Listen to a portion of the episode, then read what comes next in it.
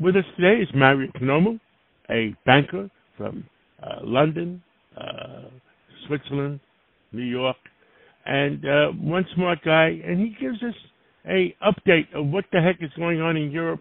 For what happens in Europe will affect the United States of America. Mario, good morning. How are you in this Sunday morning? Good morning. I'm very well. Thank you for having me on the program today. I thought I would start with uh, one interesting piece uh, that's uh, one interesting piece of news that's come out of Europe, and specifically that the New York Times is actually taking the European Commission to court. Uh, they want to see uh, certain text messages which were exchanged between the European Commission president and the chief executive of Pfizer with respect to the uh, purchase of many billion euros worth of vaccine for COVID. Uh, the European Commission president has thus far not released these text messages. Um, she's claimed that many of them, in fact, have been lost. But the New York Times is pursuing the story, and they're now actually going to go to court to try to get a European court to compel the European Commission to release this information. Uh, a lot of people are a little confused by this story because they believe that if there's nothing to be afraid of, then why aren't these text messages being released? Why can't they be released? There was some uh, talk about whether this was her private phone or not, but the reality is the phone, whether it was private or not, was used uh, while she was in the position of European Commission president. Mario, you're absolutely right. When you're a public servant, personal or or public, it's all public. That's correct. So it's going to be interesting to see how the European courts uh, handle this. Another piece of news that came out of Europe and specifically on Friday was they had what's called the Munich Security Conference, and many countries there were present NATO, European countries. Uh, there were delegations sent from China and from uh, many other countries. The one country that was notably absent was Russia, and uh, they also did not invite Iran this time. The discussion focused uh, pretty much around continued support for the Ukraine, um, and the belief that more weapon systems need to be sent in order to allow the Ukrainians to succeed in their counteroffensive, which is anticipated to begin in the spring uh, when the Russians, it is anticipated, will be launching their own very large offensive into the Ukraine.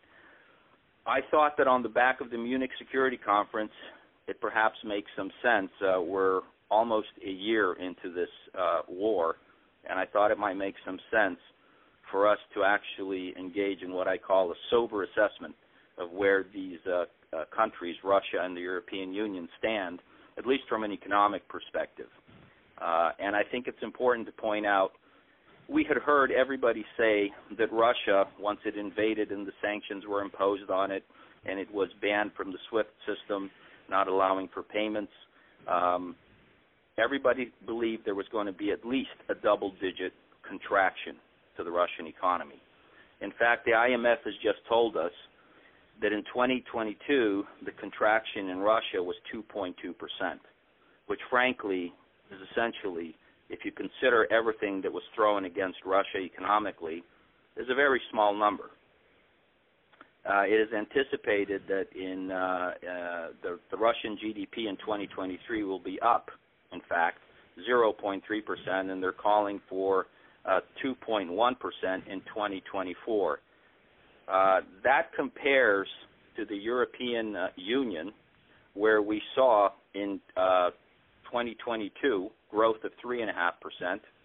In 2023, we have a projected 0.8% increase, and in 2024, 1.6.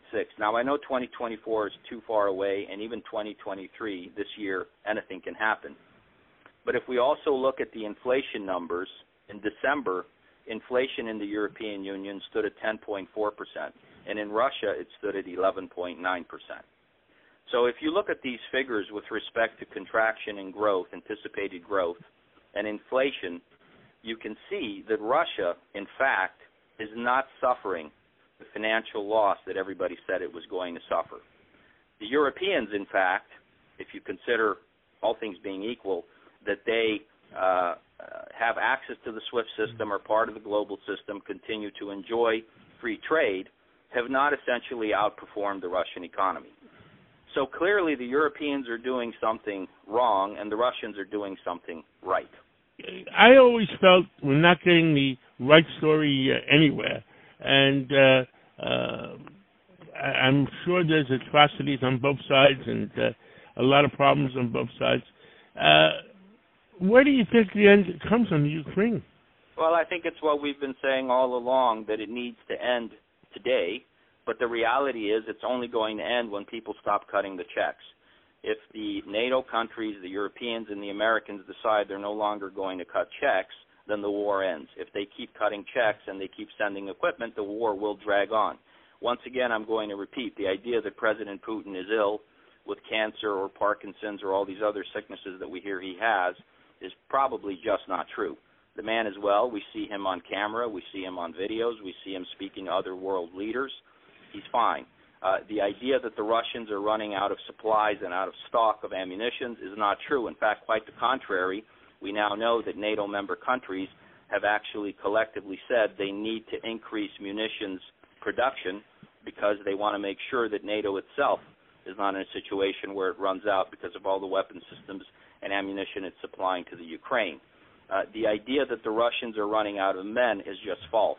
Uh, we know that they're preparing roughly 200,000 men for the spring offensive. I don't think the Ukrainians have 200,000 men that they can train and prepare for any type of counteroffensive. So the Russians will continue.